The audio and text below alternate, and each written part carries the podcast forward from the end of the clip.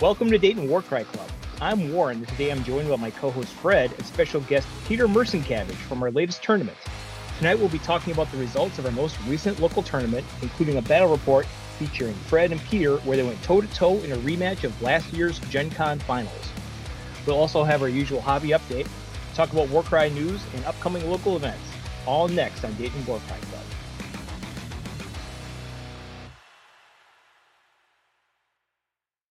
All right, guys, how's it going? Good. I'm good, Khorne. Thanks for having me. Yeah, so far so good. So yeah, as I talked about here, we have our friend Peter on. I've chatted with Peter at a number of events in the past, and it's great to have another solid player on to talk about Warcry and kind of go do a battle report in our sort of like post-mortem style. Before we do that, though, just tell us a little bit about yourself, like what's your hobby background, what got you into the Warcry, GW games? Do you have any other games in your background? Oh, gosh. I've been playing tabletop games since I could comprehend them, to be perfectly honest. I had a friend of mine, Mike, growing up that introduced me to this small little group of Ultramarines he had. And that was about age 14 or 15. And I got pretty heavily into 40K after that, have entirely too much of it. But I kind of stepped away from it last edition, partly just because of my wife and I, we move a lot. And just where I moved to in Pennsylvania, there really wasn't much of a 40K scene. And that kind of just put the hobby on hold for me for a good bit. And then I just kept seeing more and more about Warcry, and I kept thinking, like, I always loved the fantasy side of the miniatures. I just never had a reason to really get into it, and I had no interest in being big Age of Sigmar. So I was kind of, I kept looking at it, and I was like, oh, these miniatures are great. So I can literally pick my favorite ones and figure out how to make a warband out of it. And that kind of really drew me into the whole thing. And then I guess I haven't really looked back from it. And that was kind of mid first edition Warcry. But I have a pretty, long background in miniatures, though I would say 40K was my biggest one. Awesome. Yeah. And then, so next we'll cover hobby update. And it looks like you're going to be branching out a little bit potentially. Well, yeah. It's kind of funny because I actually have entirely too many warbands. I think I'm at like 26 now. Oh, okay. It's just you only play Gitz in the tournaments we hear about. That's correct. I tend to only bring Gitz to tournaments. And there's some reasons for that. But yeah, I actually have a lot of different warbands, though I've been trying to behave myself this year and finish a warband before I start a new one. And that was all going well till my wife's from the UK and we went over there and I was at Warhammer World and it just kind of fell apart there and I bought entire so my backlog is ridiculous again, but we'll get there. But yeah, just finished up my Stormcast there and I'm currently working on the Khorne warband I picked up at Warhammer World. So yeah, keeping busy. Yeah, I like the color scheme and the head swaps there. And yeah, I love Khorne as well. We have at least 3 Khorne enjoyers in our local area. No, 4 now. Yeah, that any cool routes you can go with the warband. I'm actually surprised you don't see them more at tournaments because I think they have a ton of potential. But I've been meaning to get behind and build one for a while. So as soon as I saw the Lord on Juggernaut at Warhammer World on the shelf, I was like, well, I guess it's happening. Yeah, I have a couple Skull Crushers I picked up separately. Haven't built them yet, but that's just one of the ones I'm adding to my collection. And I think I have almost all of the heroes that are worth playing now as well, just randomly because they have like this huge assortment of heroes. Oh, they do. Yeah, what a selection. But yeah. Much been it for me hobby side. I've just been slapping some Iron Jaws together this week, but that's pretty much been it. Fred, what about you? We're going to see your FOMO Crusher in a bit. Yeah, I've been working on my Horns of a Shut Chaos Dwarf list, which is all old style Chaos Dwarf sculpts with the big hats and all the runes and everything. I had the leader done. I had the Fomoroid Crusher conversion done, which is going to be a Boltar, and I had the Flame Hurlers done, but I did not get the Shatterers done in time for the event. So I've told myself I'm not going to start anything else until I finish the Horns. So I'm working on getting those last couple of Shatterers done. I think the Warband has a lot of potential. Obviously, there's a recent result where it did very, very well. Shatterers are really gross. Flame Hurlers are really gross. Any list that can fit a Fomoroid Crusher in it, like, has that going on. So I'm excited to get those on the table.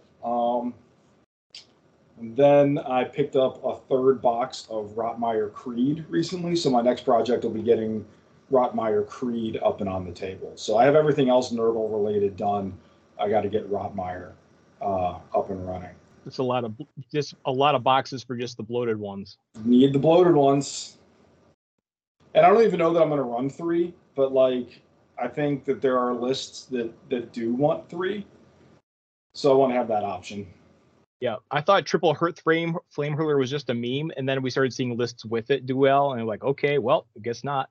The Flame Hurler on its own has so much damage potential, just as like if you get it in the right position, that like that could theoretically be like the damage core of your army, and then you have like these insane Shatterers that like don't die and have 2-inch range and then sit and poke. I don't know. I only built two of the dwarves that I have, but we'll see. I might want the third.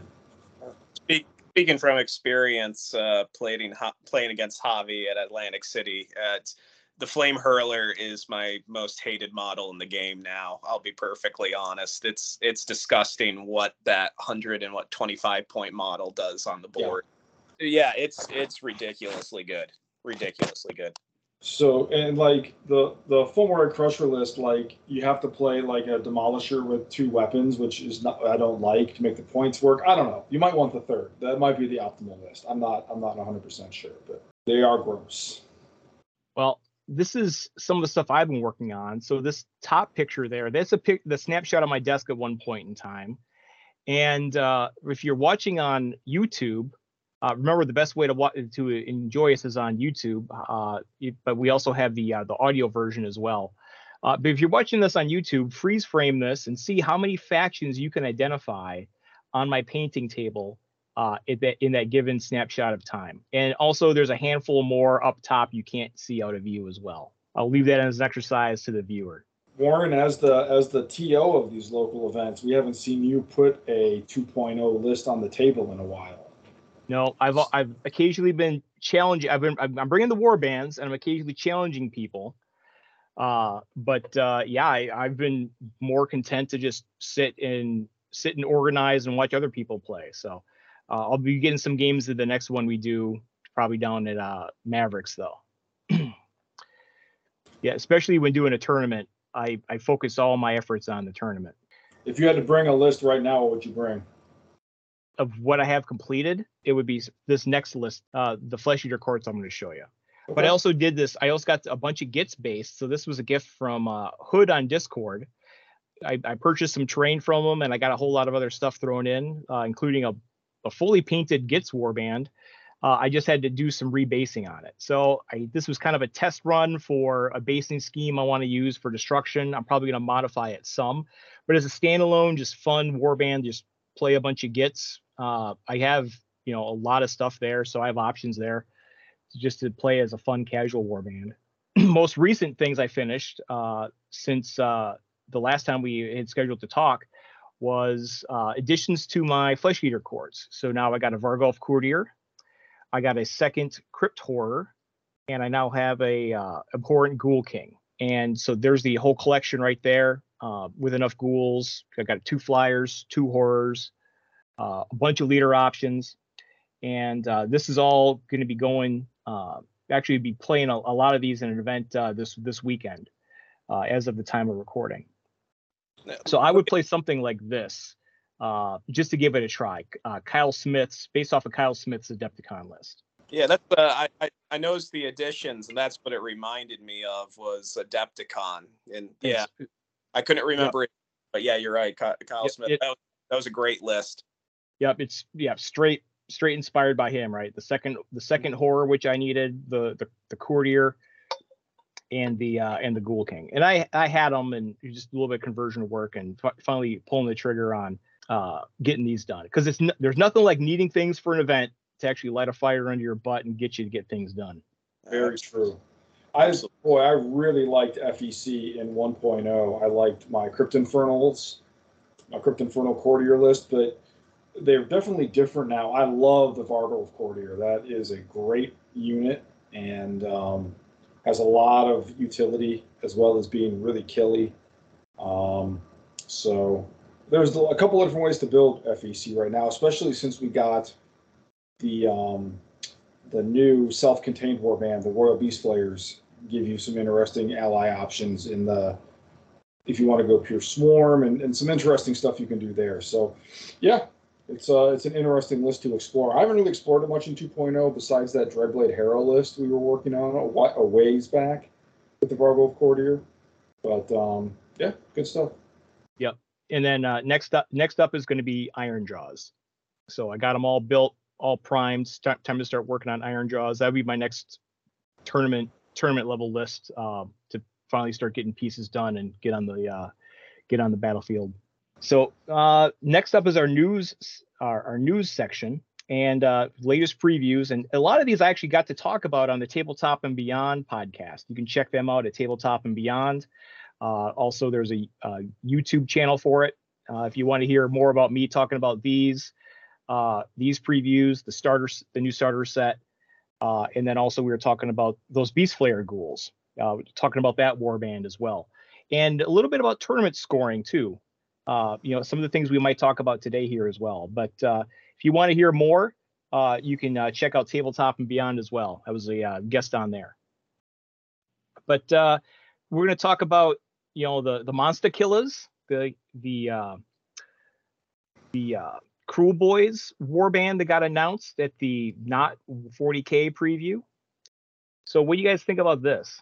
It's interesting to see more Kruleboyz support, which is a good thing. The leader model is a wildly over-engineered model, yes, in terms of just, it's a little busy, but I think it's fine. You get giant killer monkeys. I mean, I'm all for it on paper. The part I'm trying to figure out, right, is maybe I'm the only one, but I was looking at this, trying to figure out how this makes 1,000 points. Yeah, that's a good question. For the monkeys, probably like 150 each. The leader, 200, gets you to 5.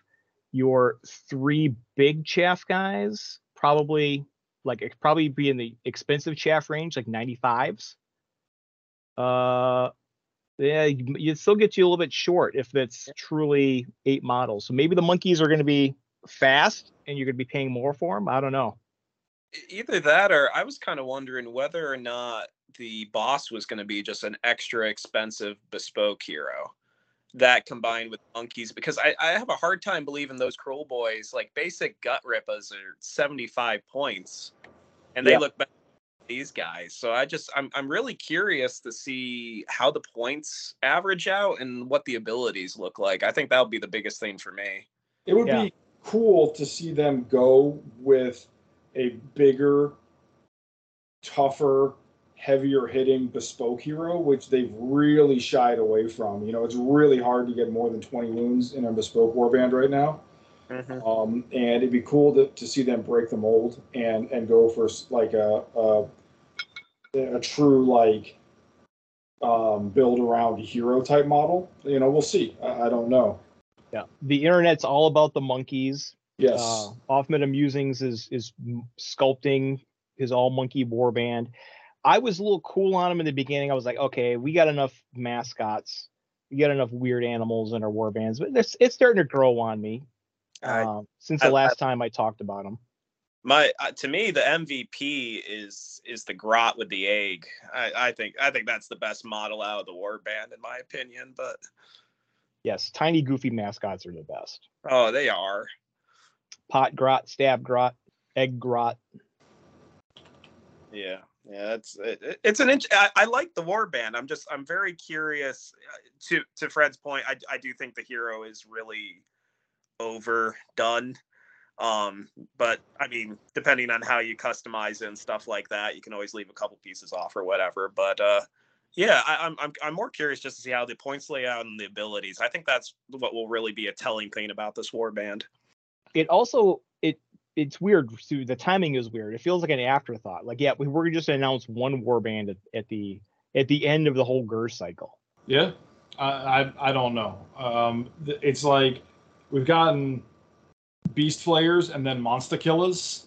It's, you know, GURR is real heavy on the we're here to kill monsters kind of thing. They didn't really stretch themselves too much creatively on this one, but the models are cool. And like I said, it's cool to have more Kruleboyz in the game, like a relatively recent added faction to get some more support. So, you know, we'll see how it shakes out. But overall, I think I'm like pro this box from what we know about it so far.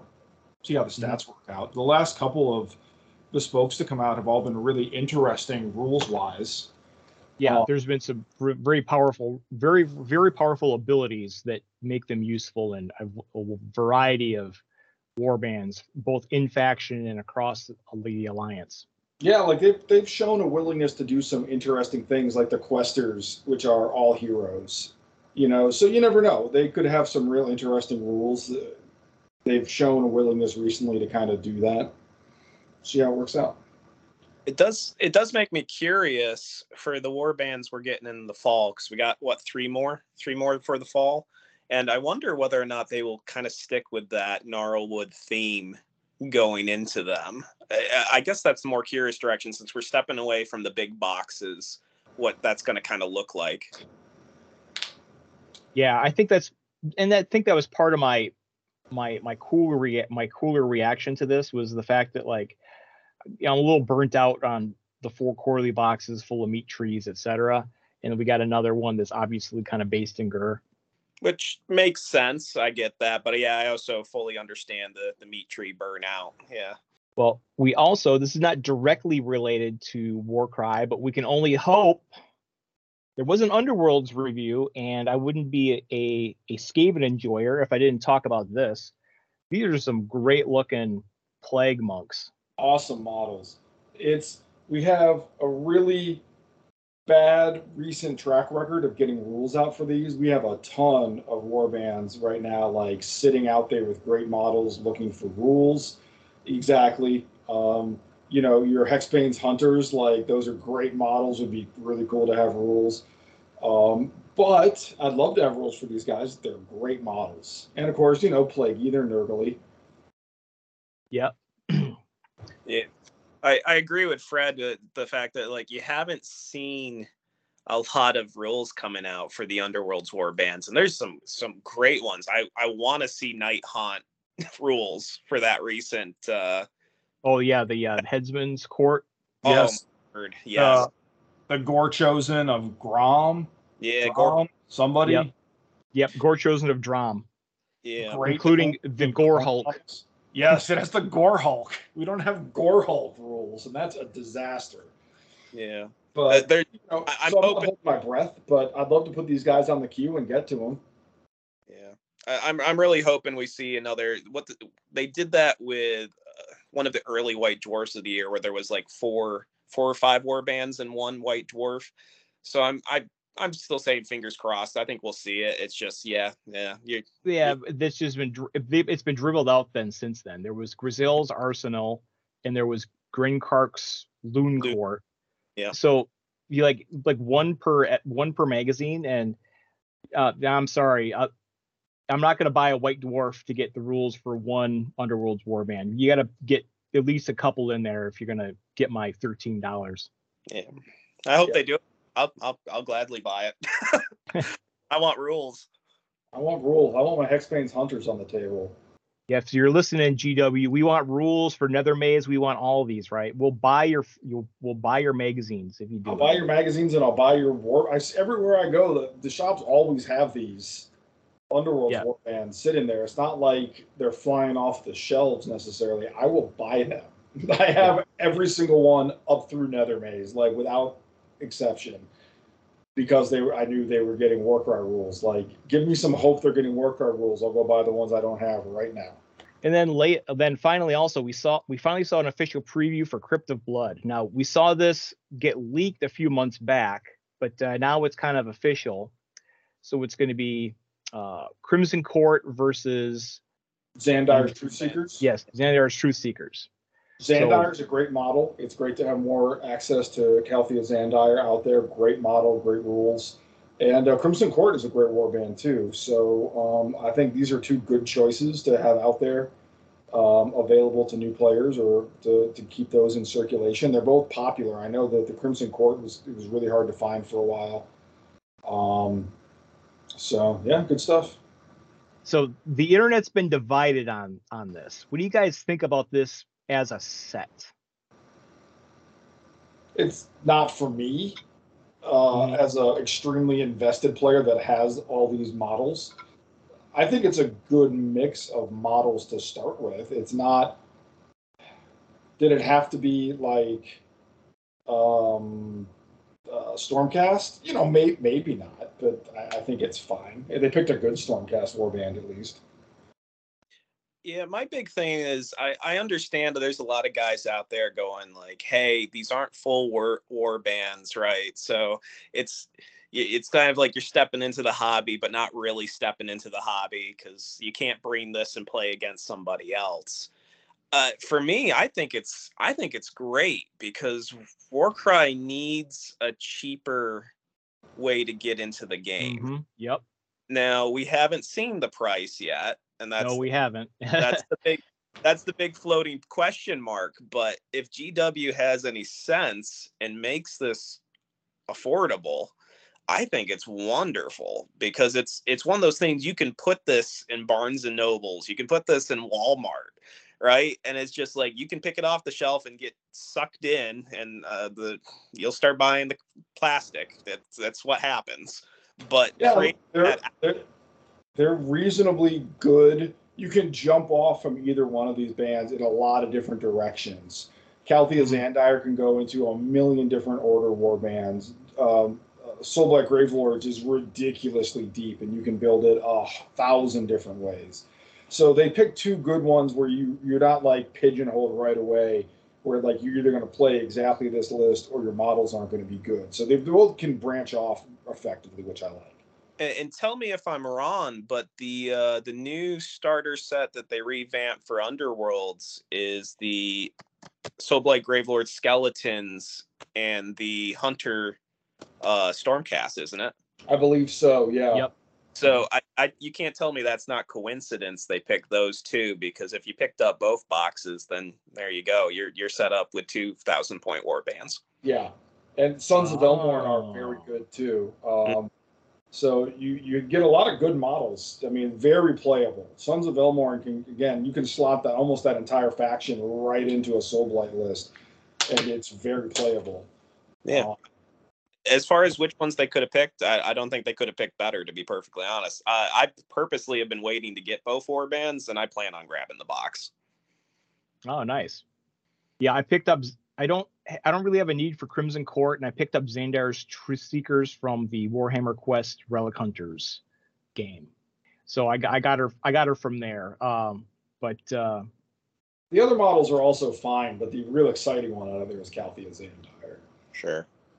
Sure, and I think something to remember too is like you got some guys complaining that like, well, I'm not going to get any use out of this, and this is coming from more senior Warcry players. But the whole point is it's not really for senior high players. Yep.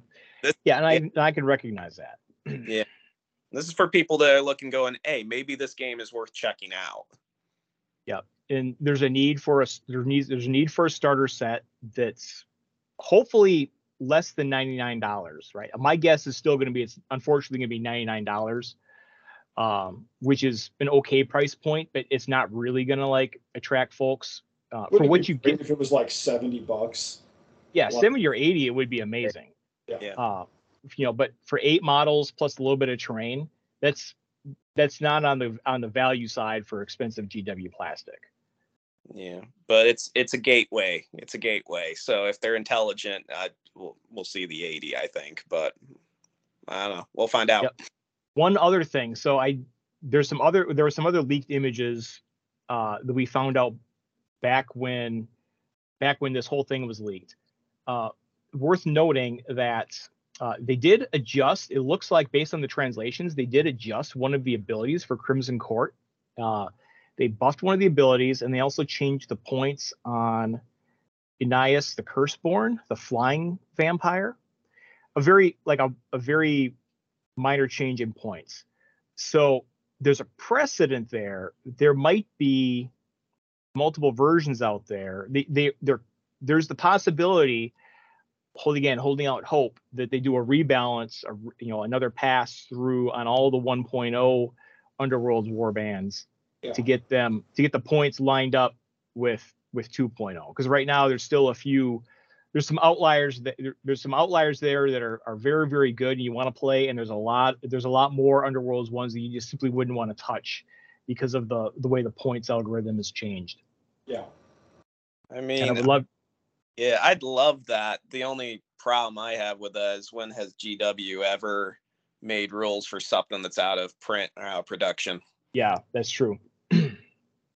Yeah, I'd love a revamp of the rules, because those models are just incredible. But I don't see them going back to those older war bands. Just a points update. All we need. That's all we want. Well, all right. So now next up, talking about the tournament we had. So this was a couple weeks ago now, and so the structure of the tournament here, we did. Actually, I just lifted the exact mission sequence from Adepticon. We did Power Struggle from the Rumble Pack. We did our old favorite Reaper, Loot and Pillage, and then Ley Lines. And so I felt that was actually a pretty good mix of objective missions, a kill mission, a treasure mission there. It wouldn't overly sway the tournament in favor of swarm warbands, and as you know, in Dayton we have all monsters blanket banned across the board to make for a more friendly and welcoming environment to newer players.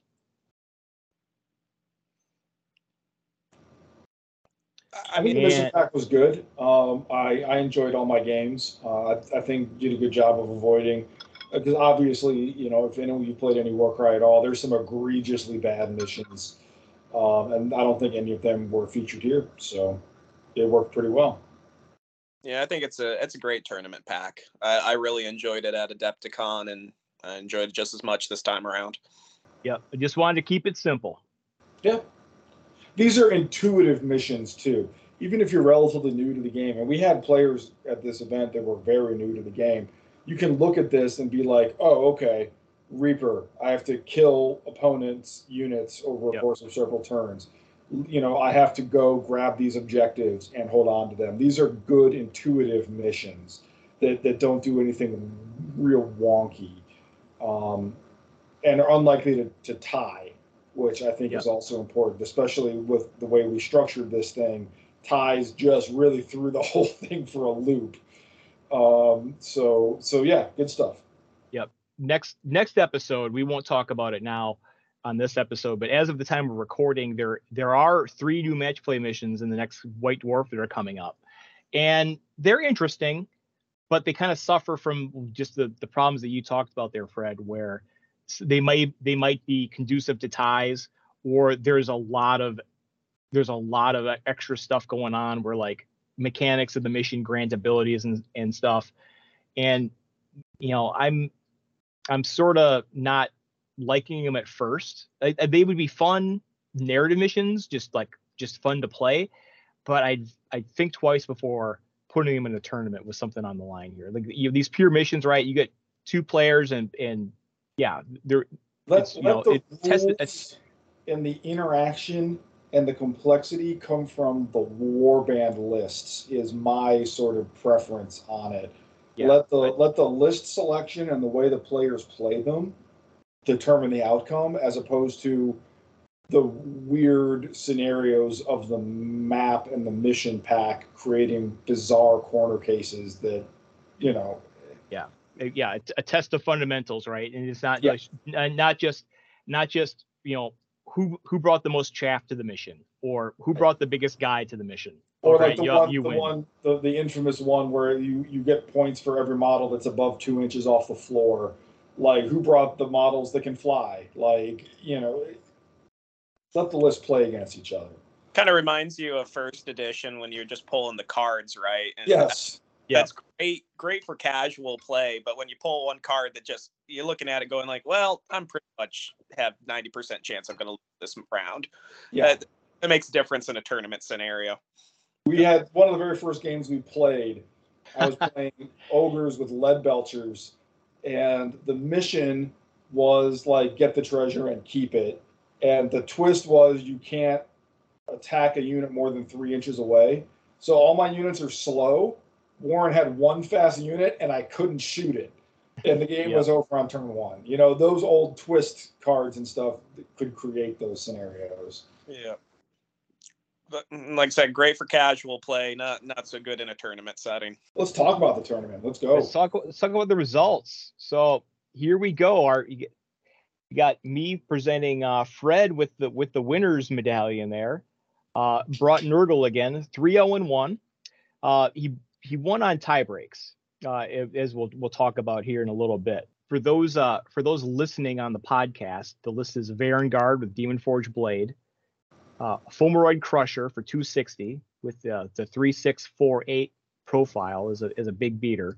And he's got high toughness, and he's got a lot of wounds, and he's reasonably fast. Just, it puts, Fomoroid Crusher doesn't waste a single point. It puts all the points right where you want them, in terms of just like a mobile can opener. Great unit. Sloppity Biopiper, and then 6 Plague Bearers for a total of 975 points, 9 models. But tell us about your list. So I think to really simplify it down, if you're building a list in Warcry right now, I have kind of a heuristic that I use. I don't know that it's the only way to build warbands. And of course, there are some warbands that attack the game from a completely different direction, like Karajan Overlords doesn't follow this metric, but it's still a very good warband. I want a very fast model. 10-inch move model. So you have a Varanguard with Demon Forge Blade here. Yeah, I want my a second model that is at least a 4-inch move that can be a can opener type model in case you run across Stormcast or something like that. So that's the Fomoroid Crusher in this case. Addition to you. Yes, and then I want the fill in with the best chaff available in faction. And I think if you start with that, you can only go so wrong as a real simple, because if you have objective missions, you can push forward early with your fast model and then catch up with your chaff or countercharge if your opponent got it there first. And then having good chaff to spread around. If it's Reaper, you have like a really good mobile hammer that can go get points for you. It's hard to keep your opponent's chaff model safe from a move 10 Varanguard. It gives you a lot of flexibility. And I think that if you're going to use that metric, that Nurgle Demons is the best faction to build with in the game because their Plague Bearers are so good. And I think that the best fast objective taker / countercharge unit in the game is the Varanguard. So if you have those, the list kind of builds itself. Like once you start with like Nurgle Demons leader, at least 6 Plague Bearers, and then fill out the top end from there, you can go a lot of different directions, right? Like the Fomoroid Crusher could be a Spheranx, which will give you something to do with your dice, because Nurgle doesn't have a lot of great things to do with its dice. But I wanted the strength 6 on the Fomoroid. Previous lists I've played have had a Lord of Afflictions, which has 42 wounds and a good attack profile, kind of filling that slot. But the backbone of this list is obviously the Plague Bearers. They are absolutely insane. They are the damage profile is sneaky good. If you haven't played with them or against them, that extra point of crit damage on a 50-point model is really good. People will charge into 3 or 4 Plague Bearers, and they will be surprised at how fast their model dies because it just gets double attacked by 3 or 4 Plague Bearers and gets crit to death. And obviously this list is 975 points. I don't like leaving that many points on the table, but to get the Fomoroid in there, I built this list like the night before the tournament because I was going to play Horns of the Shut and I wasn't going to get it finished. I didn't want to run back the Lord of Afflictions. I wanted to try something different. So I found this Fomoroid Crusher proxy and painted it the night before the tournament and was like, okay, this is close enough. But yeah, Plague Bearers are insane. If I were running this list back, I would turn the Sloppity Biopiper into a Plague Ridden, which is the 90-point Lord, and add another Plague Bearer. I very rarely use the Sloppity Biopiper ability. I don't think that in 2.0, in most of the missions, I'm with you there. Everyone's like, oh, it's a movement buff. Okay, yeah, but it's a +1 inch move bubble. Like, yeah, it helps, but are you gonna pay the points to go do that and spend a triple to give that move buff? Yeah, I don't. I've tried it twice now, and I've been underwhelmed with it both times. I think that just more Plague Bearers is going to be better. Yeah, they'll get there. They'll get there eventually, and they'll fight. They'll get there when they need to. You have the Varanguard, and the Fomoroid Crusher is not slow. But the Varanguard is great, as I've said a lot of times. The Varanguard's ability to move 10 and then use a double to pop Relentless Killers and get another attack action worth of attacks. So it's basically another a free action on a double. Makes it a really great mobile threat. The ability to move 10 and still get that many attacks on a target is great. It dies a lot. It has 6 toughness, but it only has like 32 wounds, which is a lot, but it's not a ton for 285 points.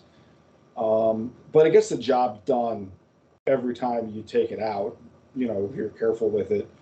Even a bit assassin piece, and it goes in. It complements Nurgle so well because it's fast and killy, and the rest of Nurgle is slow and tanky.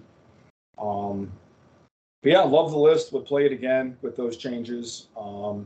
You could swap around a lot. Lord of Afflictions is great. You could play. I have a list that has 2 Fomoroid Crushers in it. You can do a lot of things. Start with 6 Plague Bearers and a Plague Ridden.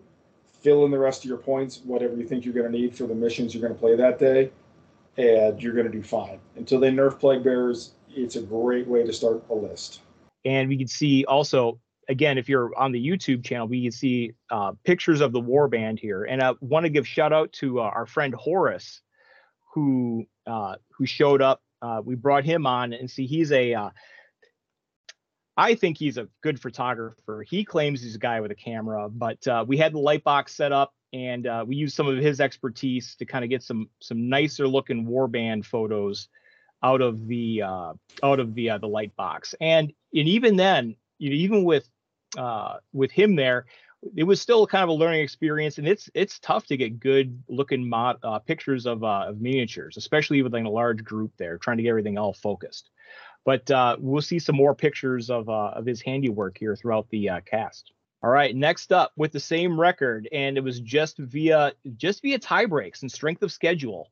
Second place, we have Peter. Yeah. So like I mentioned earlier, I tend to bring Gitz to tournaments. A couple reasons behind that. One, I tend to find that there's a very high learning curve for that particular warband, just because it's very gimmicky and tricky to play.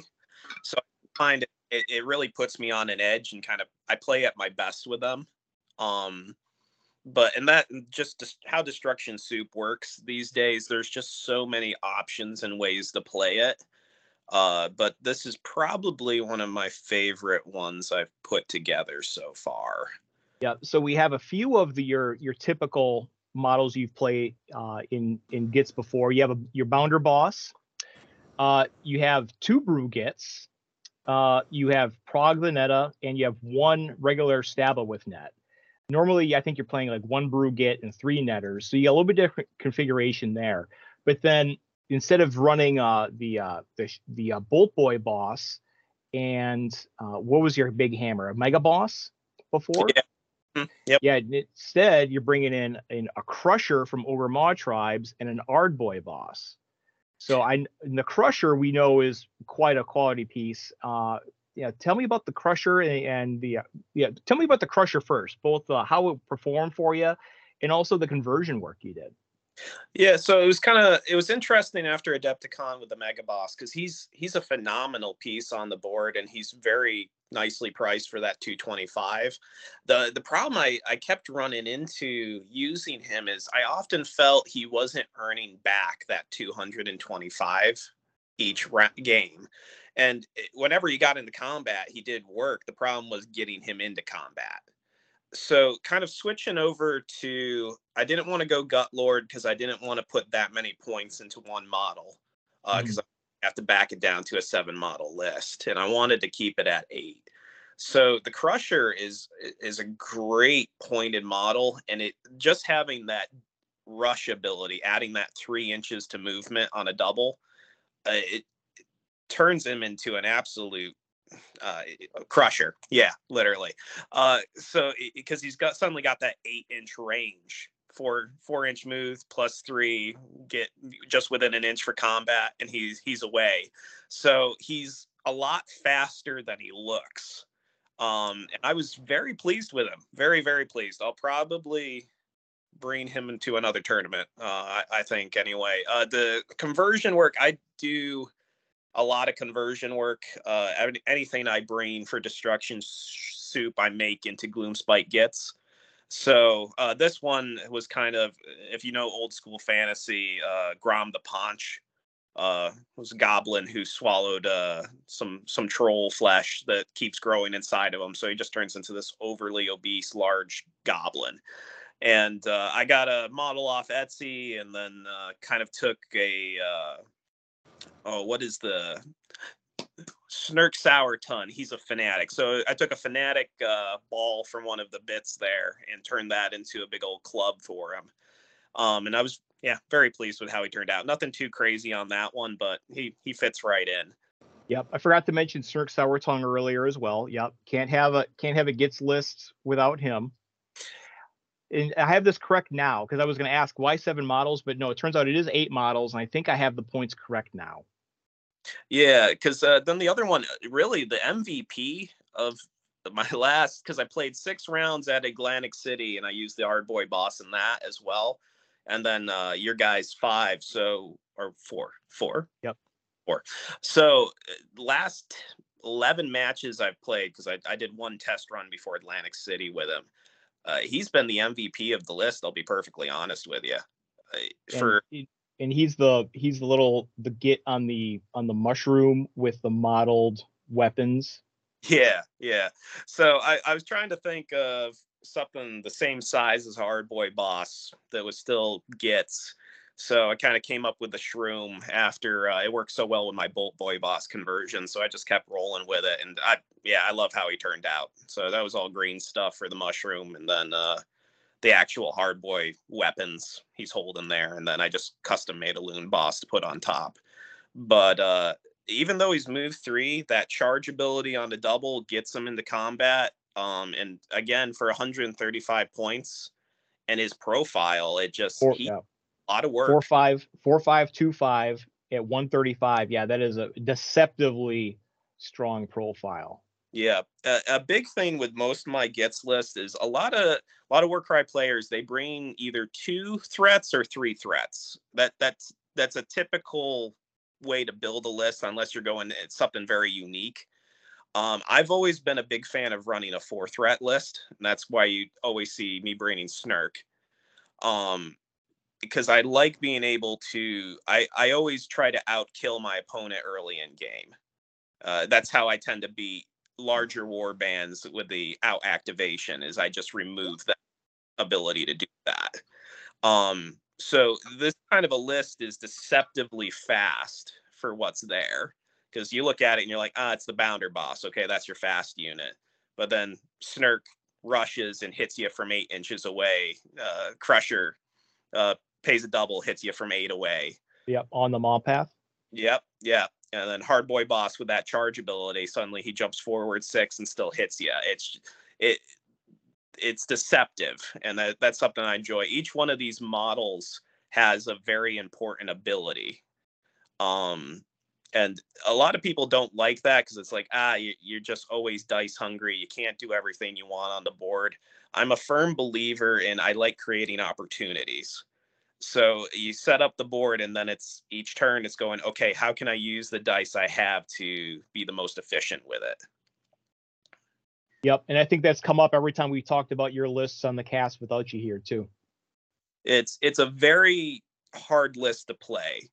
I think Destruction Soup, anything you do with gets that way for once you start hitting that higher ceiling with it. There's a lot to keep track of, but it can be very rewarding if you can play it well. Is this one maybe a little more forgiving than the Bolt Boy Boss version? Yes, I would say that. Yeah. Bolt Boy, you either love them or you hate them, I tend to find. Yeah.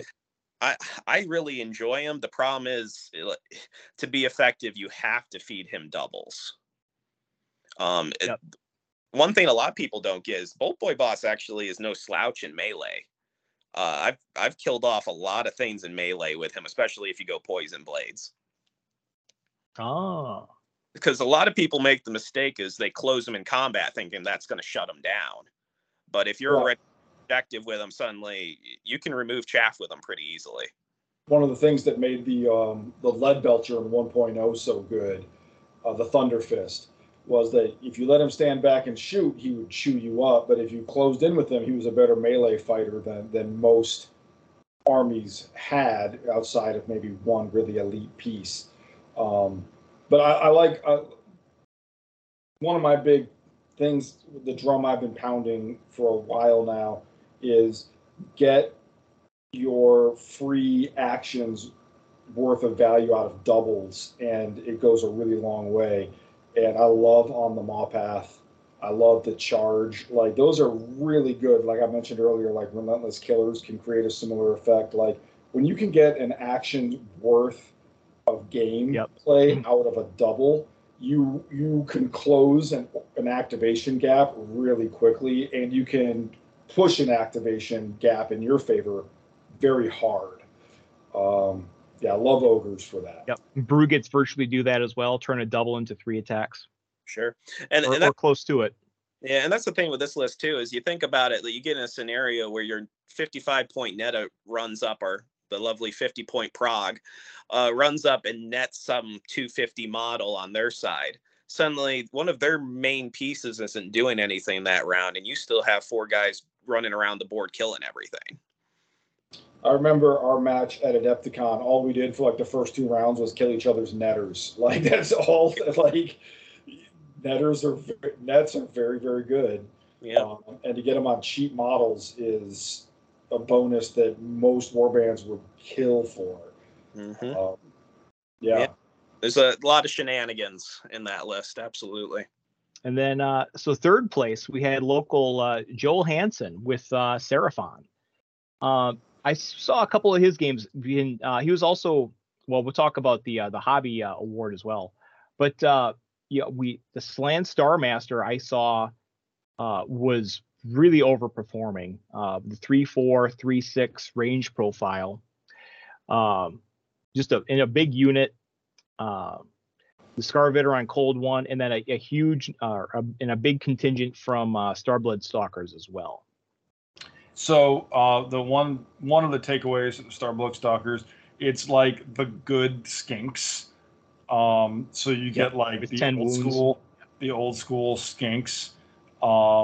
which of course were good enough to get brutally nerfed in 2.0, but you can still get them if you want them, if you find them here. His one loss was to me, so we played, and Starmaster lit up your Fomoroid.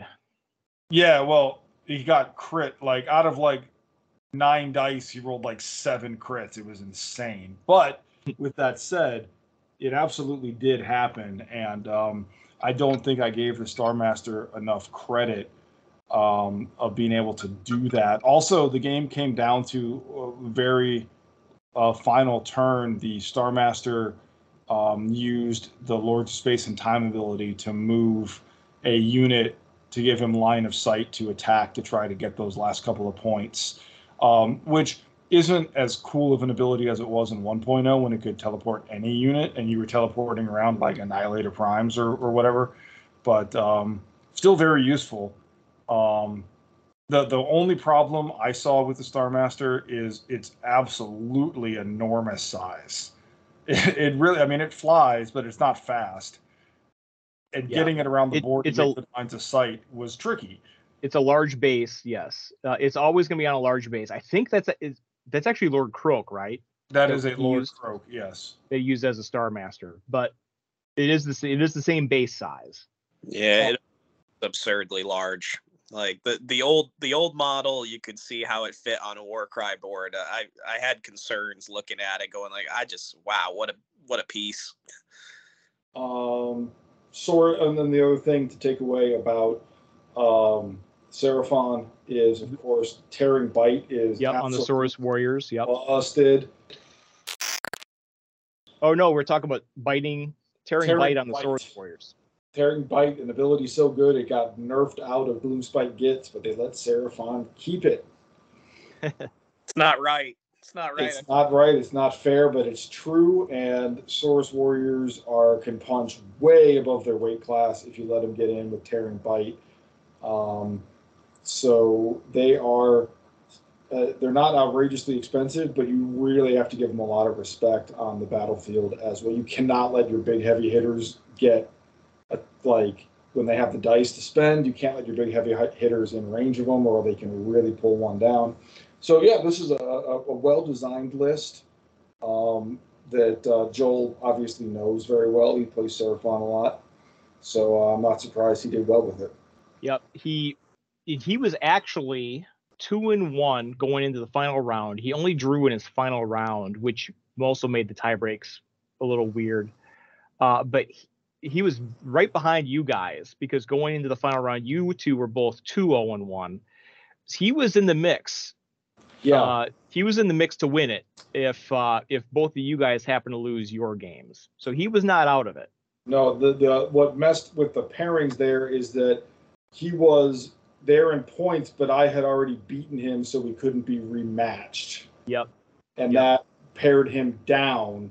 It was just, it's one of those weird tournament artifacts. Yeah, we had 6 players, we played 4 rounds, and so it wasn't a complete round robin. And so as it turned out, Fred wound up playing Joel, Peter, you wound up playing, I think, the Soulblight Gravelords player, and that wound up being like the major change in opponents, which gave Fred the edge in the tie breaks. Yeah.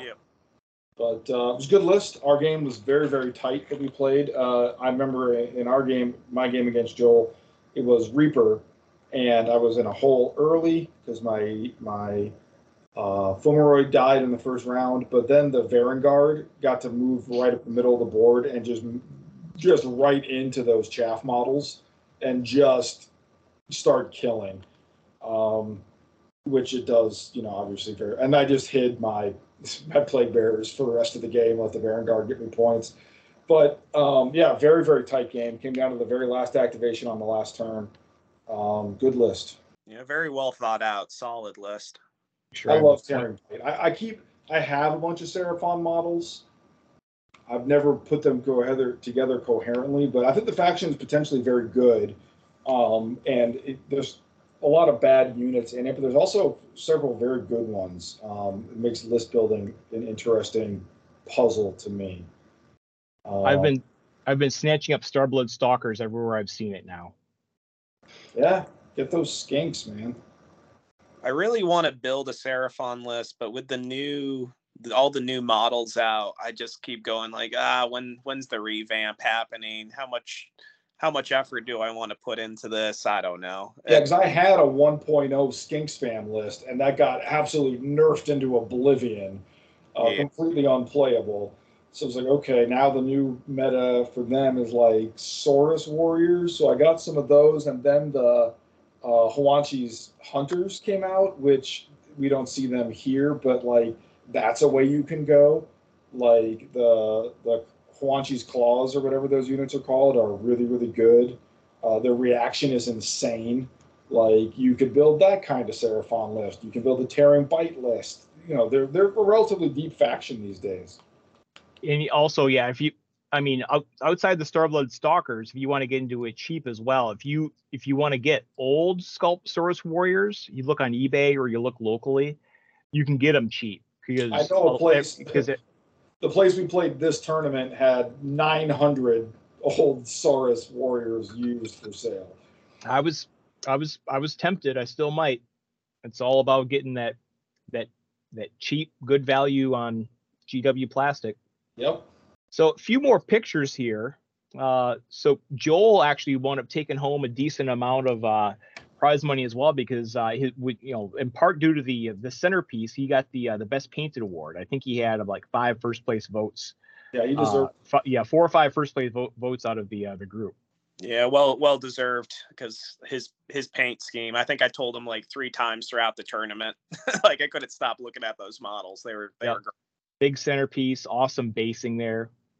And even like the smaller models still were very well painted as well. It wasn't all just in the centerpiece. It was just good execution of like the color scheme and the plan across the whole warband. It looked really nice. It was very vibrant, very colorful, very well done. Yeah, the Scar Veteran, that's a new model as well. He used one of the new sculpts there, and that one looks great too. Yeah, those new sculpts are all great. The new Croxagores look awesome. I'd love to get updated Croxagore rules to make them good in Warcry, because the models are great. A few other pictures from our other competitors. These guys, all 3 of these guys were new. First time they played an event with us. So, happy to have, Adam Bryce, Hayden Proctor, and Todd Gentle join us. And we got pictures of their warbands as well, showing those off. That KO list was solid. I played against it. I know Peter did as well. Very killy. If you let yourself get line to sight, they very, very killy. And the Blight King list is really interesting. Yep. Well, you had the Fly Lord.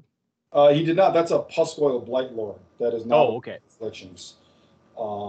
But I mean, the same basic idea, right? It's just not the 330. Oh, that's right. Yeah. EMS.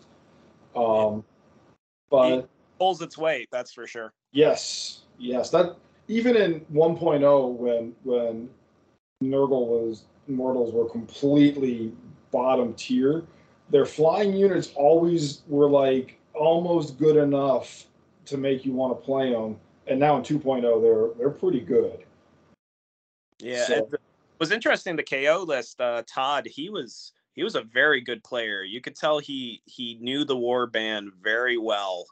That I played him in Reaper, and it was a lot closer, because I went and took out his ether cannon round 1 with my Crusher, and just got right in there. And I thought right after the first round, like, I'm going to clean this up pretty quick. And it turned into an all-out brawl for the rest of the game. And actually, it was a very close match. To be honest, I thought every one of the lists that came to the tournament were just very well thought out. The SBGL list was Graveguard centered. Like, it was, no one came with just like. They were strong, very strong lists. You don't want to say like with misbuilt lists, but we're talking about a competitive event, right? So like there are lists that are like objectively on paper more powerful than others in a tournament. In a competitive setting, and people brought good models and good lists to this event. Graveguard, Arknaut Privateers, like these are A tier units in the game. So there were no real easy matches in the whole room.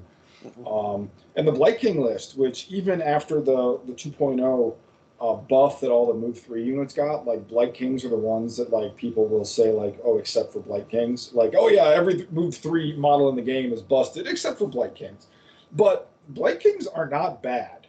The problem is building a list of them is tricky because they have suffered that Stormcast problem. Like, your units are all 110 points, so it's like you try to do anything, you know, clever with the list building, and your points get immediately impossible. But they're hard to shift. A Blight King is when it gets where it wants to be, and it lets your flyer go around and do a lot of damage. So a well thought out list and a well designed list, nicely painted too, just nice and gross and nerdly. Yep. You're always going to be a contender in the painting category if you're playing Nurgle. Seems like people love Papa. All right. So next up here, the next segment, we're going to talk about the battle report. So this was in round 3. Both of you guys were 2-0 going into this match, playing on Loot and Pillage.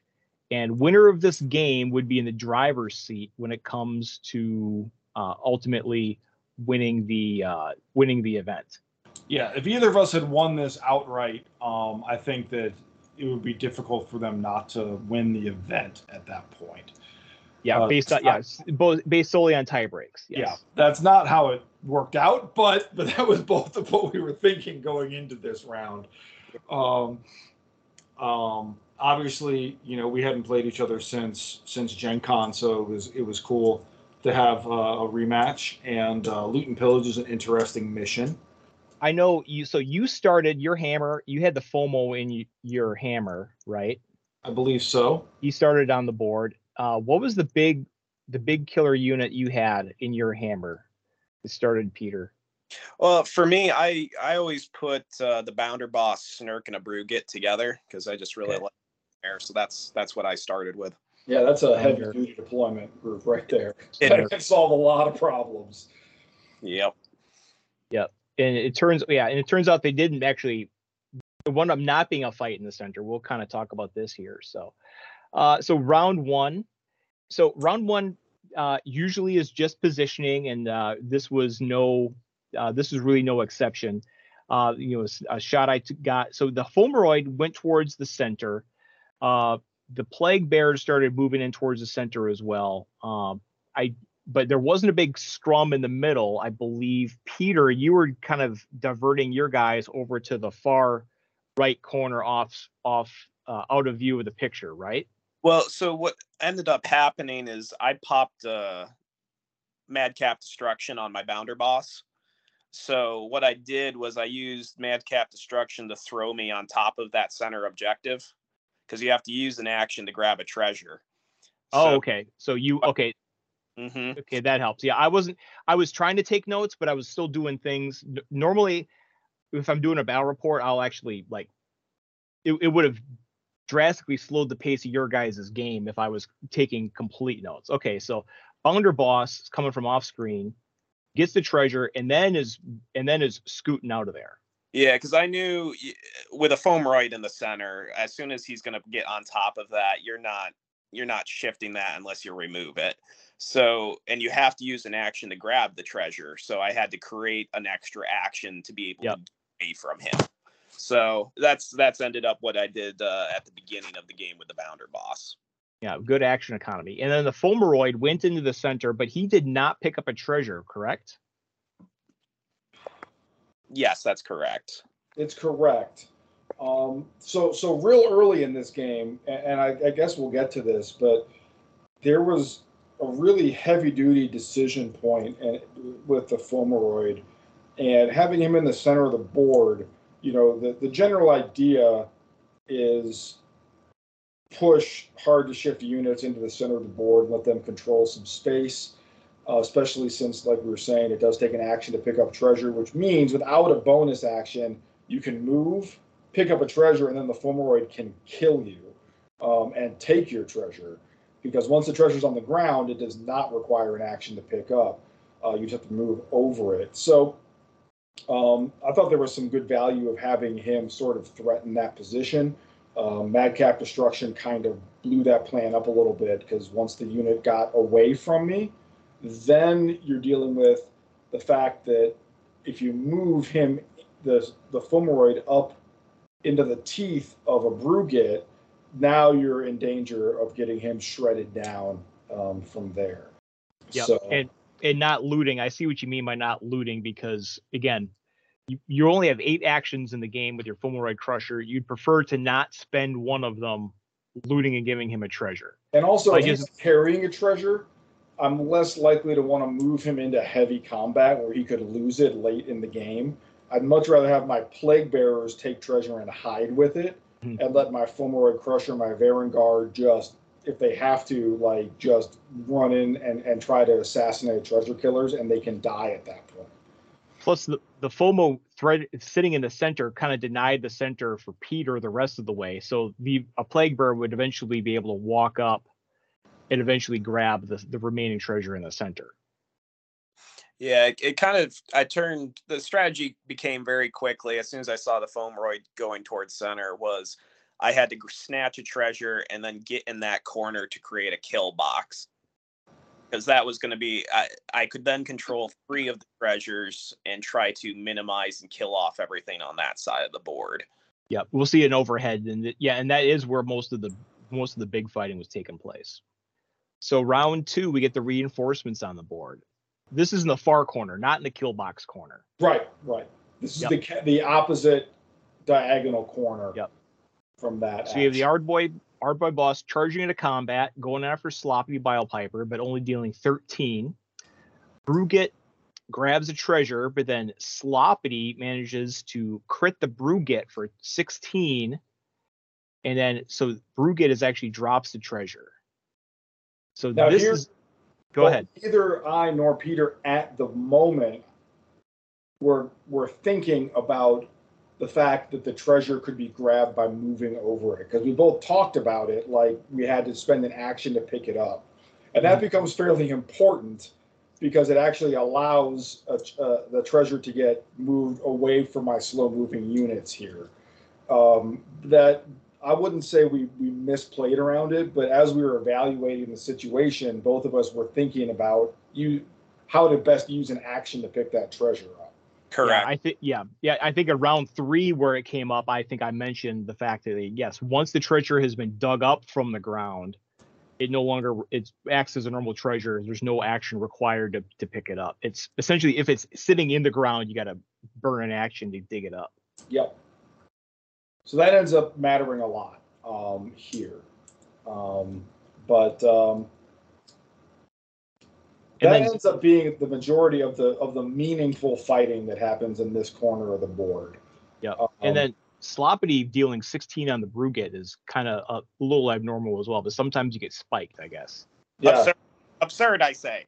Yeah, it was not the EV you get out of a Sloppity versus a Brew Git the majority of the time. But although, to be fair, the Plague Bearers, they're 3-3-1-4? Yeah. But we've seen Plague Bearers. You don't expect much of Plague Bearers, or someone wades into a massive Plague Bearers, and then Plague Bearers just smash him down sometimes. 3-3-1-4 is surprisingly killy, especially on 50 points. All right, so over here, so we get the Varanguard that comes on the board. Fred's deployment point was on the center here, I believe, center of this edge. Varanguard comes on, Relentless Killers, goes after the Bounder Boss, only dealing 6 damage. The Plague Bearers, we're going to see in the next shot, they move to block in Peter's Crusher, Grom the Paunch. Which was one of the best things Plague Bearers do in the game, and really any good chaff model does in the game, is put up these sort of screens where you can kind of like set up these picks, right? Where it's like you can spread out enough that like the units can't effectively move through your screen, but they also can't engage your entire screen in one time. So it's a way to get your big units to burn actions. And it's a strategy that if you have good chaff models and you're trying to get territory control, you can set up these kind of long picket lines. And that's what I'm trying to do here. Yeah, it was good body blocking on your part, Fred. And then what happened is Snirk did what Snirk does. So you managed to get 2 Brew Git activations on him, it looks like. Well, and this is an under... I've played against Brew Gits before, and this is a line that I haven't seen people do very often, but it's absolutely something you really should be thinking about when you can set up Brew Git bombs, is what Peter did here, which is the Moonshine Potion, wait, Moonshine Potion out of one, double action out of one Brew Git. Because what do you else need the Brew Git actions for? He's going to go up there and fight? Like, no, his job is to Moonshine Potion. And it was pretty effective. yeah, it definitely did the job. It unfortunately Snirk pulled his weight, but then Bounder Boss with 8 dice dropped the ball hard, because that Varanguard should have died. Absolutely. Yeah. So again, Snirk dealing 24. Having the Varanguard with 1 HP ends up coming up big. You don't want to leave a unit like a Varanguard sitting there with HP at the end of the round, right? Like, so that ended up being very important for me. I knew moving up there that Snirk was going to kill my Varanguard, like with the Brew Git over there. The goal was for the Varanguard to do a lot more damage to the Bounder Boss than he ended up doing, because the mobility on this type of mission I was worried about. The Bounder Boss can do a decent amount of damage, and he's fast. And you're trying to get treasures and stuff, like, you don't want the Bounder Boss having the game-breaking treasure in his hands and just jumping all over the board. Yep. And here you can see the proximity of the Varanguard and the Bounder Boss here, because they're stuck in both with 1-inch range. And I think this is Snirk right here. So Snirk has 3-inch range. Yeah, so he's pretty safe. So even though he's a glass cannon, in this particular situation, with the Varanguard locked up with the Bounder Boss, it's actually a pretty, you're loading up Snirk like this. This is a play that could be broken up, but in this case, Snirk's pretty safe. Well, you have to place, if you're going to play Snirk, you can't make mistakes with Snirk. No. If you make a mistake with Snirk, you are throwing 130 points right into the trash. You have to play so tight with Snirk. And this is an example of how you can effectively get the most value out of Snirk and not just have him die immediately. This is, this deployment right over here. Yep. And if I know... Go ahead. I was just saying, too, and it didn't apply to this particular match, but something just to kind of keep in mind, too. The reason Brew Git is always in that, because he can either Moonshine Potion the Bounder Boss or Snirk, right? But his other role is to play intercept for Snirk. I can't tell you how many games where he ended up just charging blindly into something just to allow Snirk the opportunity to strike. So part of playing with Snirk is being able to protect him. And if you can, he's going to earn you way more than that 130 points. Mm-hmm. Yeah, like in this case. Yeah. I want you to keep in mind here that the Varanguard has 6 toughness. All right? Like, it's a hard target, and Snirk just casually 24'd him. Yep. And if my notes are correct, so 24 + 5, that puts the Varanguard with 1 hit point remaining. I believe that's correct. Yeah. Yep. Yeah. Because I think because Varanguard's 30 wounds or 32. It was 30. I thought it was 30 even. Yeah, that sounds right. I'm not looking at it, but the point is this: the Varanguard could have very easily and should have died there, but did not, with very few HP left. Yep. So this is a real pivotal point in the game. Peter and I talked about it a lot. Obviously, he's ahead right now. The Fomoroid is completely a wild card right now, has no wounds on it, and is capable of kind of turning the tide of a fight by showing up. He's in the middle of the board. Yep. There is a very small battle going on in one corner, and there is a big battle going on in the other. Yeah, here's the small battle here with the Ardboy Boss probably being the biggest fighter here, and we have Sloppity and a couple chaff models. Here's the big fight. here, up here. Here is the FOMO with two turns, just moving into this corner here. Here we got the Varanguard, the Bounder Boss, Snirk, and then the rest of the packages all kind of around here. Netter, Brew Gits, and then also the Crusher. The Crusher's chewing through the chaff, but it hasn't gotten to the Varanguard yet. So the Crusher started this round in the middle of the board. And I could do one of two things here. I could move him to come over and kill the Ardboy Boss, because I like my odds there, right? And mop up that corner. At which point, I would have access to half the treasures on the map and have a pretty good chance of holding, in the final round, half the treasures in the game. I could reasonably expect to hold them and protect them, which would be playing for the draw. Mm-hmm. Or the Fomoroid could move into the big battle. We could steer into the skid and attempt to play for the win, which is more of a long shot because the positioning is not in my favor over here, right? It's moving him up into Snirk plus Brew Gits, where Peter is already sort of established and set up, deployed how he wants his deployment group or his battle to look. So it's a more dangerous line for the FOMO, but it does give me the option of playing for the win if I can clear some of these models out. Yep. And that's what I decided to do. Yeah, and you have a wounded Varanguard and like a fresh and a fresh Crusher too. Yes. The Crusher is very dangerous. The FOMO can kill the Crusher, but the FOMO can't is not a slam dunk against the Crusher, especially if the Crusher gets to attack first, and especially with the Brew Gits on the battlefield. So, you know, there's some real risk going on over here. Yep. And so this after two turns out, right, and we had some wounded units, this is a pivotal initiative roll. So a lot of times you don't care about who gets initiative, but sometimes you got to fight for it. And so here we actually did have a fight for initiative roll off. So there was some jockeying of wild dice there. For the people at home, this is exactly how our final round went in Gen Con. Yep. It came down to initiative. It was a hotly contested initiative into the final round, and I won it, and I very narrowly won the game.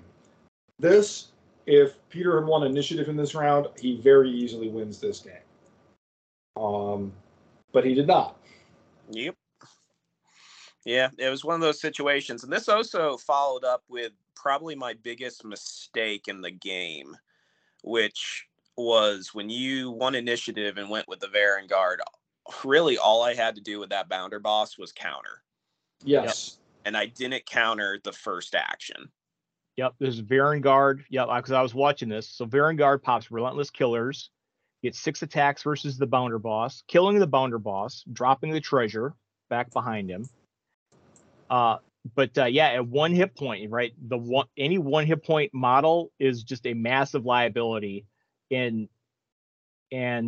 so just like you said, a counter, right, takes them both off the board and changes it. But now, as we see, as the turn played out, there was more.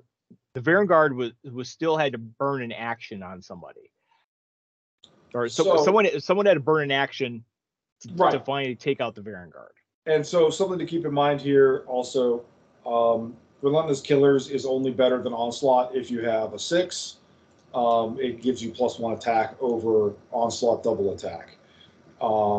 So we happen to have that here, and gives you the big burst damage. Also, it gives you a chance to use your second action elsewhere. So it's a great tool, whether you're stuck in combat or moving and attacking. It's just really versatile. So the big thing here is the Bounder Boss drops the treasure.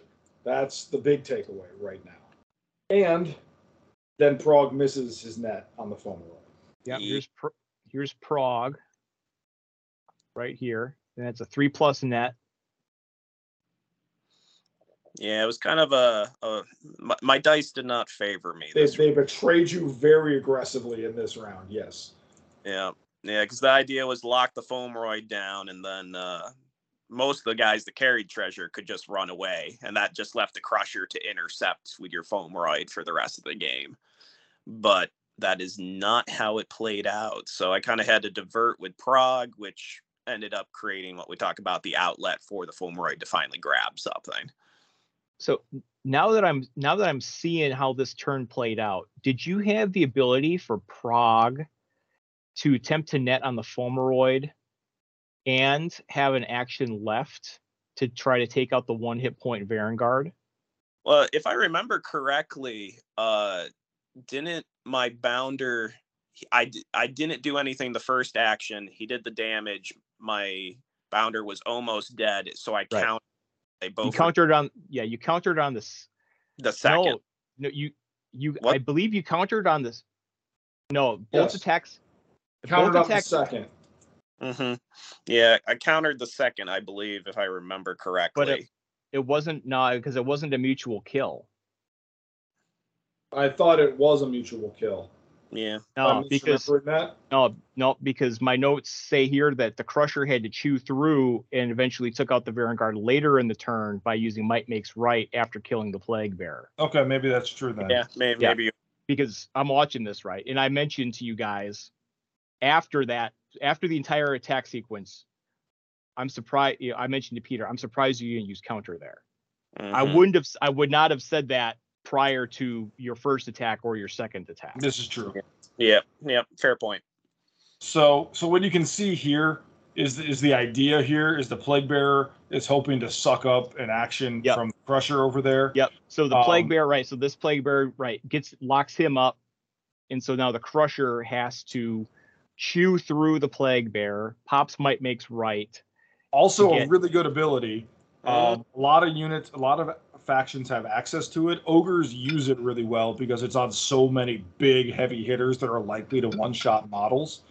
It was obviously the core of the Thunderfist list in 1.0 because they could Might Makes Right shooting attacks and just machine gun down these chaff models back when everybody was playing 8-wound chaff models.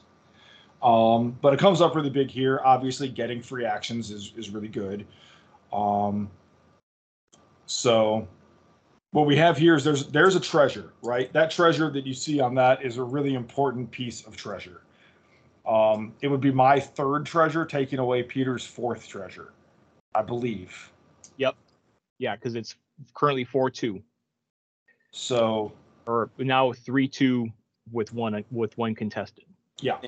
So Prog attempted to throw the net, failed, so he then stepped up to body block the Fomoroid. That was his plan. Yeah, he was not in range. Okay. Yeah, he had to move up to. Yeah. After failing the net, he did the only thing he could still do. Yes. Throw his body and sacrifice his body. Yes. Which surprisingly, which was the other funny part of it, is because he survived that round. Yeah. Yep, he did. Yeah, who can? Prog went up against a Fomoroid and survived a round. That Netta, I love that guy. He's a good dude. So yeah, you can see what's going on. Yeah, I can't read. I can't. You were using dice, Peter, and that's the damage on Prog. I can't read it, but yes, yeah. He obviously took at least one hit. And survived. Yeah, I think he was down to 1 or 2 health. It wasn't much. So the aerial shot. You can see the Varanguard's gone. I don't have a ton of models left, but the treasure I have is very safe. Yep. Where I have it. I think it's this plague. There's a Plague Bearer hiding underneath this bridge here. Yeah, and I think the other one down there underneath the tree is my other treasure carrier right now. Just not doing much this game except holding treasure and creating screens, which is great. They're 50 points. Like let's use them for that. So. And the Fomoroid is in a lot of danger, potentially. Yep. So round 4 here. Looks like Fred wins initiative again. I am spectacularly good at winning initiative. If I learned anything from playing against Fred, it's don't roll off on initiative against him. Not worth the dice. No. The Fomoroid takes out Prog, and then he rushes, grabs the treasure, and then runs away from the fight. So I'm assuming you're afraid of the Crusher at this point. And at this point, round 4, looking at the material left on the board, the Crusher, etc. At this point, I am playing for the tie. My odds of using the Fomoroid to get another, to pop another treasure loose and survive are very, very low. So at this point, I'm like, I can probably squeak out of this with a tie if the Fomoroid runs. So and this was, let's see here. If it wasn't for that Crusher, there would be different. And I was keeping, and I'm keeping track of the treasure score here, and so this is showing Peter 2, Fred 3 with 1 unclaimed. I believe when you killed Prog, you got a treasure off of. Was Prog carrying a treasure as well? That's the Bounder Boss treasure that has not been picked up yet. Okay, but there's still one more unclaimed one after you grabbed. Yeah, and this one. Yeah, and that was Prog, I believe. Okay. Yep. So Prog had one. Prog had a treasure, and then you still had this, the Bounder Boss's treasure, which no one had time to go grab yet. Right. Correct. So I can't get that one, right? Because you only carry one. Right. And you only got one model left in that area of the board. Yeah. So, and we got some goblin getting countered off somewhere else. Yeah, well, you had the other, the little match in the corner still happening at the time. There was still some fighting going on over there. Because the Ardboy Boss had worked through the Biopiper and had killed off another Plague Bearer at that point. And then, Fred, you were able to kill the Netta. That was was it the Netta, or the Netta grabbed the last? It had to be the Netta, because and nothing else. That came up where you didn't have to use an action, so you moved up, took the treasure, and moved out. My Plague Bearers couldn't catch him at that point. Where, as I was thinking about it, if he would have taken an action to pick it up, he would have been stuck there, and the Plague Bearers could have surrounded him a little bit and kept that treasure local.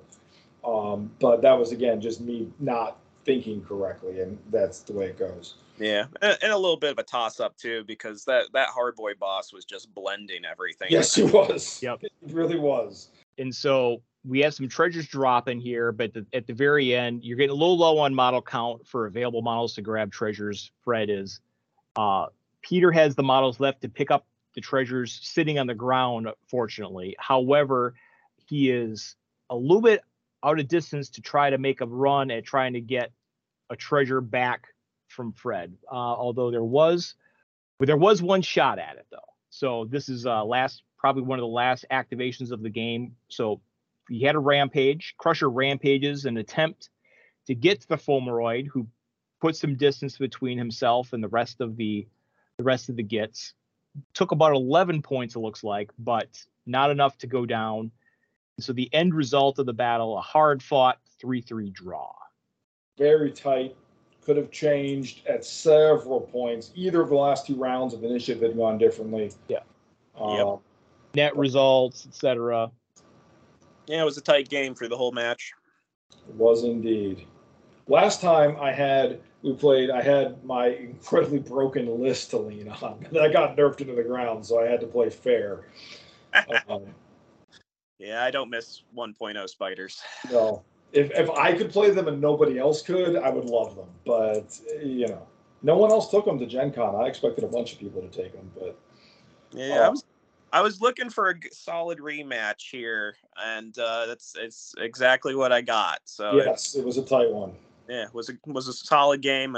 Yeah, I was kind of happy finding off with the draw, because it could have gone a couple of different ways throughout the match. Yeah, definitely. So, any other takeaways from this? We had talked a little bit about the scoring, and I talked about it on Tabletop Beyond with Justin as well. How, you know, there was a number. This is a crappy close game, ended in a draw. There was a couple other pretty close games that ended in, but the way that they ended, it winds up being a 20-0, 20-0, or maybe a 15-5, which definitely kind of obscures the fact it was a very, very tight match and a very close game that could have gone either way. I don't think that's a problem. I think that if you want more points at the end of a match, you should win your matches. And the final score will reflect the person that wins matches. Like, I think winning is important in a competitive event, and we should reward the person that wins the match. if I wanted to be an uncontested first place going into the final round, I should have won my match that I drew, and I didn't. You know, I mean, like most games, competitive games, don't even have a major minor way for the loser to get anything back. They just, you get 2 points for winning or no points for losing and a point for drawing, and that's all you get. Yeah, so Justin's I know there's been a lot of chatter about it, but I don't think it's a problem. I think Warcry's scoring system is fine. Yeah, Justin's system is Justin's system is trying to do something like Kill Team does, where it kind of gets, you know, you have a little more granularity there. I would kind of like that as well. But you also brought up a good counterpoint to where, like, once you know you have the game in hand, you sort of protect that lead and don't necessarily like grind a new player into the dirt as hard as you possibly could, right? You're capable of tabling final standings. I would play harder till the very last activation, and I would win by wider margins in the games that I won. It's not relevant. I think you're going to create, if you try to do that, you're going to create more feel bads for the loser than you will fixing. You'll have less close games. There'll be more incentive for the winner to maximize their score. Yeah, table their opponents or whatever. So, yeah, I don't know. Until I see a really good system that kind of incorporates, you know, that scoring system.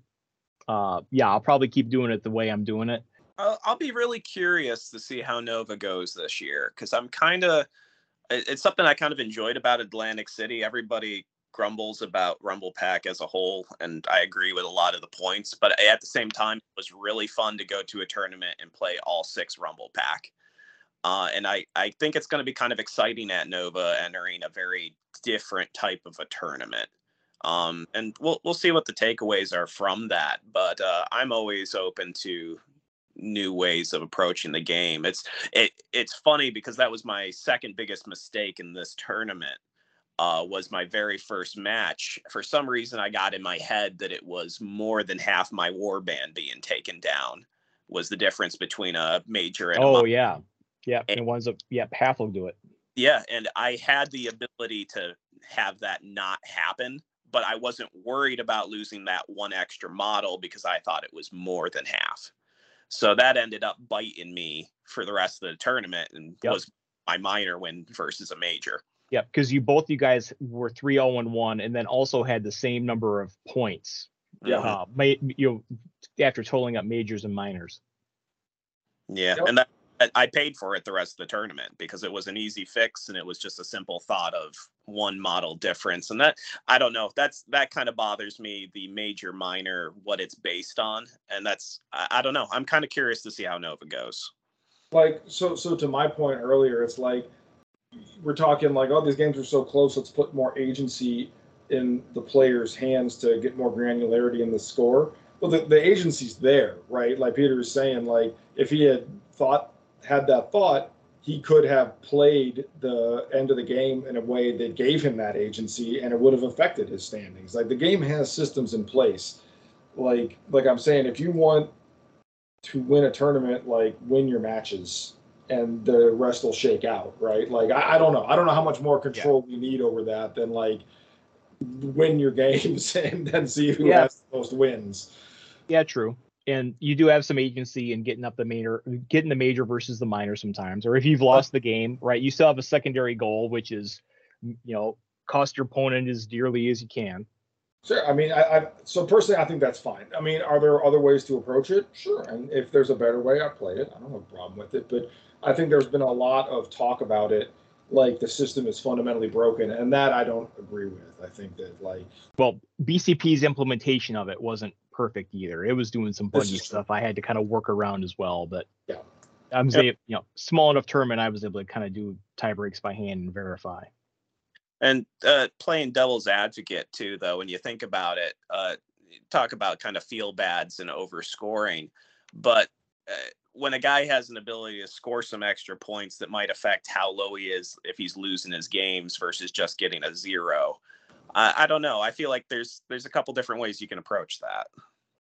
Yeah, I think so. I guess I come from a competitive Magic background, and in Magic, like, nobody asks how your games went, right? It's like, did you win the match or did you lose the match? Did you get 2 points or did you get 0 points? And that has seemed to work fine for the 30-year history, competitive history of the game.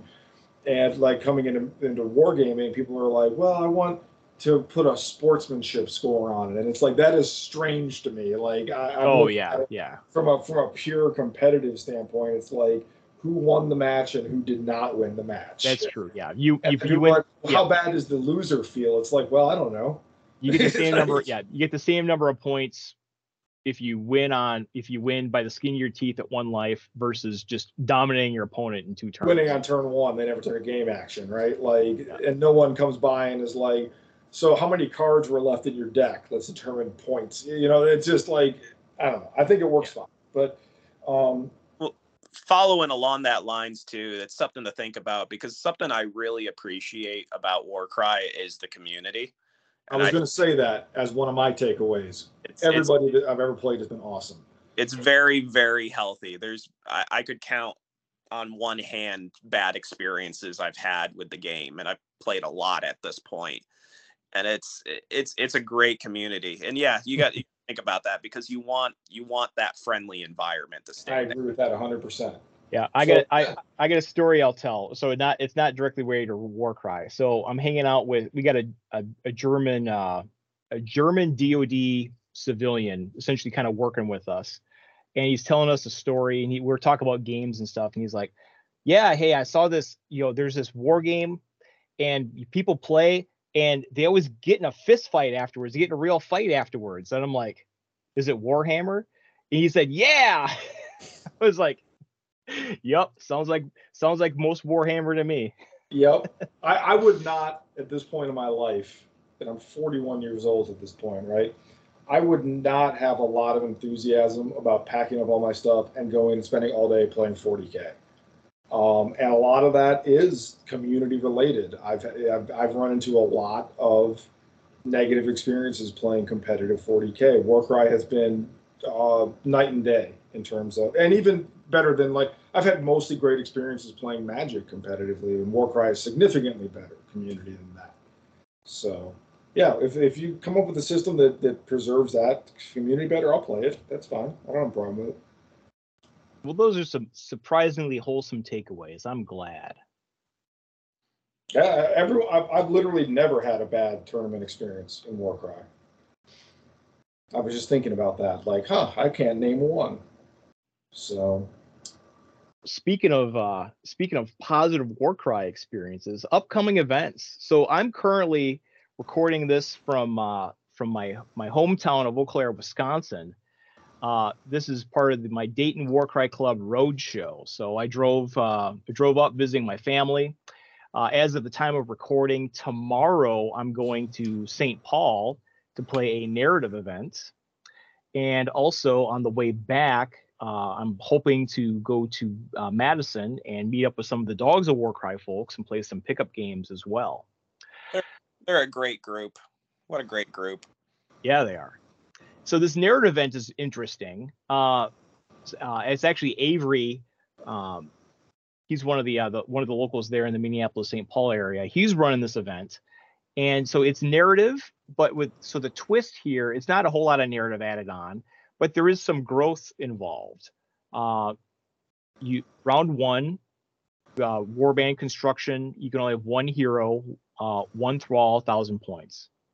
And then you grow 50 points each round. And then you also, your cap on your heroes and thralls goes up as well. He's going to have some generic thralls available. If you just have a 1,000-point list, you can just kind of add those to your list as well.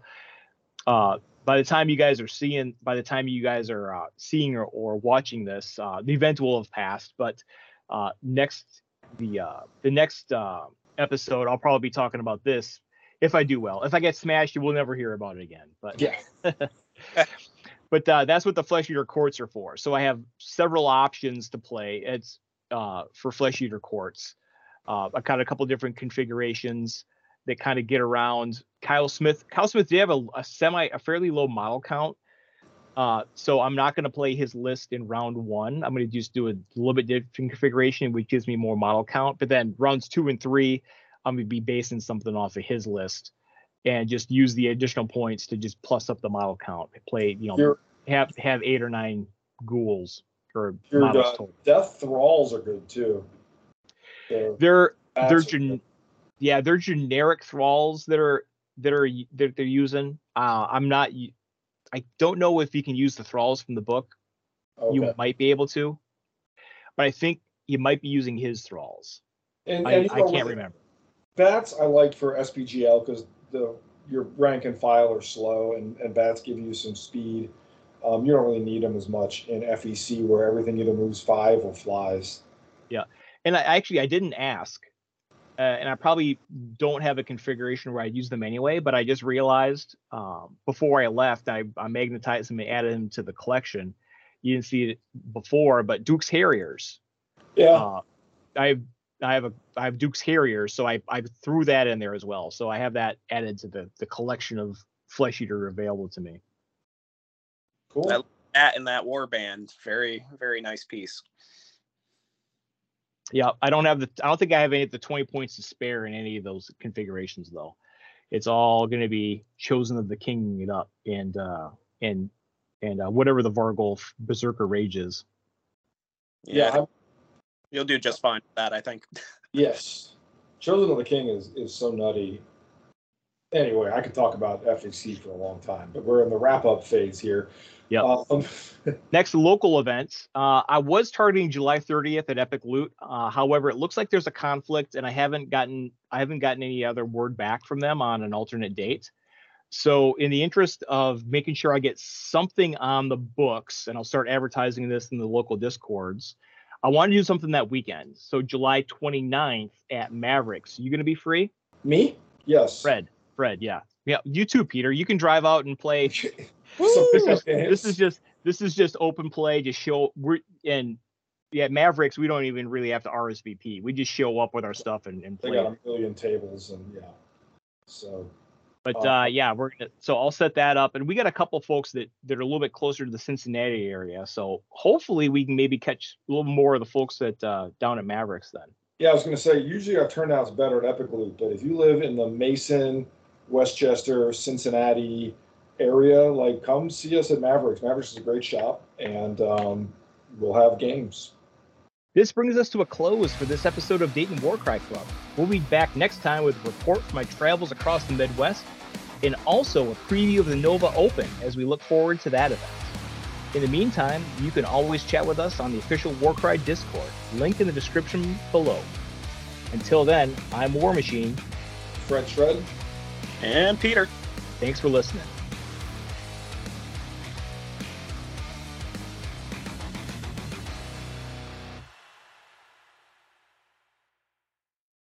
This brings us to a... Whoa. God damn.